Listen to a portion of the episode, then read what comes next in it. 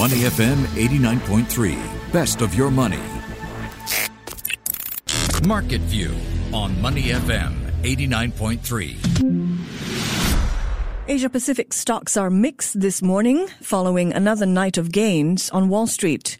Sydney is up 0.8%. Investors there are looking past news that China has reportedly stopped buying Australian coal. Tokyo and Seoul, meanwhile, are flat. Tech stocks led the way in US trade. The Nasdaq jumped 2.5%. Joining me now for a look behind the numbers is Ryan Huang. How's Tuesday looking, Ryan? Looking good. How's your Tuesday going? All right. Started the day with all those certif- notifications that it's Amazon Prime Day, so I've got my eye out on an instant pot. Okay, that is a good buy if you get hands on one. So I have one and I recommend it. All right. Thanks for helping me make my buying decision this morning. Listen, Apple is going to reveal its new iPhone lineup tonight. Even more buying decisions. Apparently, four phones mm. could be revealed. Now, yesterday we talked about what consumers may expect, including a major redesign in those 5G capabilities. Well, it appears that investors are definitely excited about what Apple will be offering. Apple shares had their best session overnight since July. So, how much did they jump and are they headed higher in after hours trade, Ryan. That's right. So after hours, we saw Apple's share price go up by over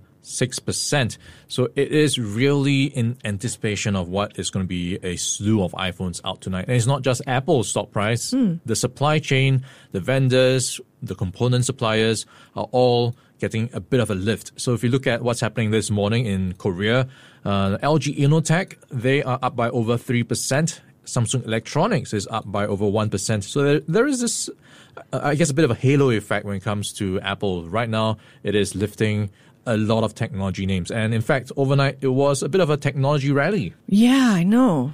Oh, we're going to talk about the Nasdaq in a bit. Apple shares accounted for one quarter of the S&P's 500 rise overnight. Let's move now from tech to content, which admittedly overlaps these days. The Walt Disney Company has announced a major reorganization to focus on streaming media and how to monetize it.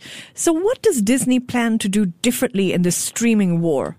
Yeah, so what essentially has happened is they are centralizing their decision making when it comes to monetizing content. So what's going to happen is content groups will be in three divisions: movies, sports, and general entertainment. Mm-hmm. And then there will be one division in charge, the distribution group, that will decide how whatever content is being created will be monetized. So it is trying to get a more coherent strategy around um, what has been an evolving trend or rising trend, and that is how people are consuming content on streaming platforms. So this is also seen as a doubling down or acceleration of their plans around Disney Plus and whatever they are doing on the streaming front.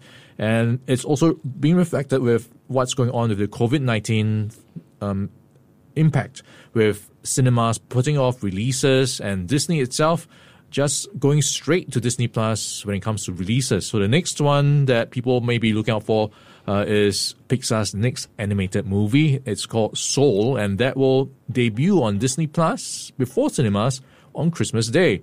And you also have other hits coming up like Mulan and Hamilton coming to um, this Disney Plus service ahead of the cinemas. So that is something that is what Disney is observing and trying to um, reposition its business around. Yeah, Disney shares are down 13% this year. It looks like investors like the company's reorganization plans, though. Disney shares up more than 5% in after hours trade.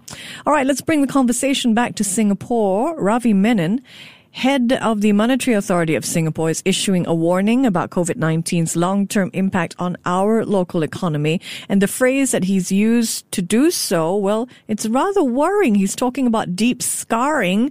What does Menon mean? Has he given any specific examples, Ryan? Yeah, deep scarring when you think about the impact, the fallout when it comes to job losses, mm. the change of the structure of the economy. So that is going to leave some deep scars to many people and some of the sectors in Singapore, and he singled out aviation and tourism as the top worries. So he's saying expect a slow recovery in travel, and this is going to affect 20% of the economy. So he's looking at how planes haven't flown, and with pilots taken off flying for a long time, and we are not talking about two months, but maybe even two years. When they come back or when things recover, there will be a slow recovery, and it may be even slower than what people were looking out for. So that is the worry he's looking out uh, for. Also, he's thinking about the concerns around um, prolonging support or grants, government support that may that that won't last forever. So he is also on the lookout for how that is going to end eventually uh, when things come to a stop. If you you have this uh, concern that you don't want to pull out the rug from businesses too abruptly. Uh, they need some transition period as well. So that is also part of conversation, and also how banks uh, may need to raise capital. So he's starting to think about a lot of scenarios and issues as the pandemic shows, I guess, a longer runway to um, getting back to normal. Mm. And even though if you head out these days, there seem to be so many people out and about, you need a reservation if you're going to sit down at a restaurant these days. As Singapore is still facing a contraction of between 5 to 7% this year, already in recession. This according to government estimates. I want to bring the conversation to a little lighter note. Two travel related stories caught my eye this morning. We talked about this before. Genting's cruise to nowhere and Singapore Airlines A380 restaurant restaurant service. They're both proving to be hot ticket items. It seems Singaporeans are definitely ready to get out of the house. What about you? when you have a lim- limited number of options, I think anything is going to look attractive. Well, lunch in business class costs $474 per person. Mm. Yeah. If you have this cash splash, I think it could be a novelty um, experience. Excursion. Yeah. Mm-mm, even if it is a pricey lunch. But do these services generate much income for companies like SIA? Okay, so it is interesting to see how far they can take this because mm. when you think about it, in the wider context of how much it costs to run SIA as a business and how much this can bring in, it is going to be a drop in the ocean. So it is going to be a tough one to expect this to help sustain SIA in the long run. So it does urgently need to find out or find other ways to bring in more revenue streams in a more sustainable manner because we talk about novelty experience. Yeah. That means one and you're done. So it's not going to recur. Yeah, yeah.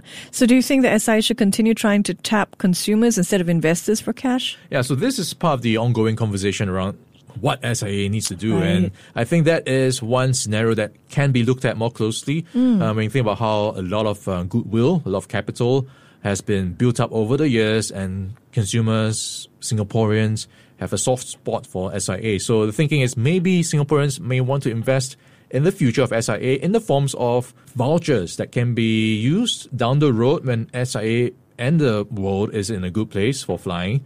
And the thinking is if you have maybe 10% of Singaporeans stumping up $1,000 for vouchers mm. they can use many, many years down the road for a long time, that can add up to quite a significant sum. So we are looking at some of the numbers and for example, if 10% puts up $1,000, you are looking at nearly $2.5 billion that SIA could raise.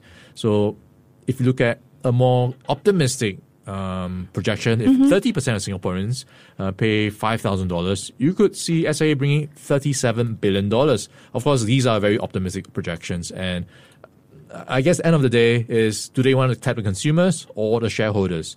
And you think Yeah. about the appetite for raising capital in these times, it can be quite tough. And SIA has already gone through one round uh, with its MCBs, and that wasn't really seeing a lot of interest. Um, and if you look at the trading of the MCBs right now, they are trading 10% below par. So that is, you know, the, I guess, realities of what options SA has on the table. Yeah, I think that's a great idea. I mean, Singaporeans love a bargain. If I could get a ticket to Rome at 50% off that I could use within the next decade, I'd be first in line. Yeah, locking your discounts. Yeah, absolutely. And Genting Cruise is cheering as well. They got more than 6,000 bookings in five days for their cruise offerings. Still a bit nervous about that one, I have to say. All right, let's check in on local markets now because we are about 15 minutes into the local trading day. The Straits Times Index rallied more than three quarters of a percent yesterday to close at 25.52. So how's it doing this morning? Yeah, it is a bit mixed this morning, and this is with right now STI underwater by 0.1%.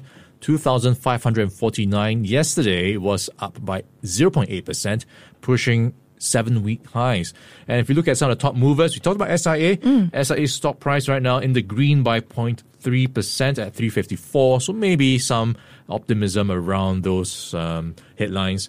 And today, SPH will be releasing its results full year results in the evening, and we are looking right now at the stock price down by nearly 1% at 104. SPH REIT is paying out its dividends today, so it's paying out 0.54 cents, and right now it is flat at 83 cents. So do we, these might be some of the stocks to watch out for as the day unfolds. All right, keeping my eye out on those, Ryan. Thanks so much for being here. Before acting on the information on Money FM, please consider if it's suitable for your own investment objectives, financial situation, and risk tolerance. To listen to more great interviews, download our podcasts at moneyfm893.sg or download the SPH radio app available on Google Play or the App Store.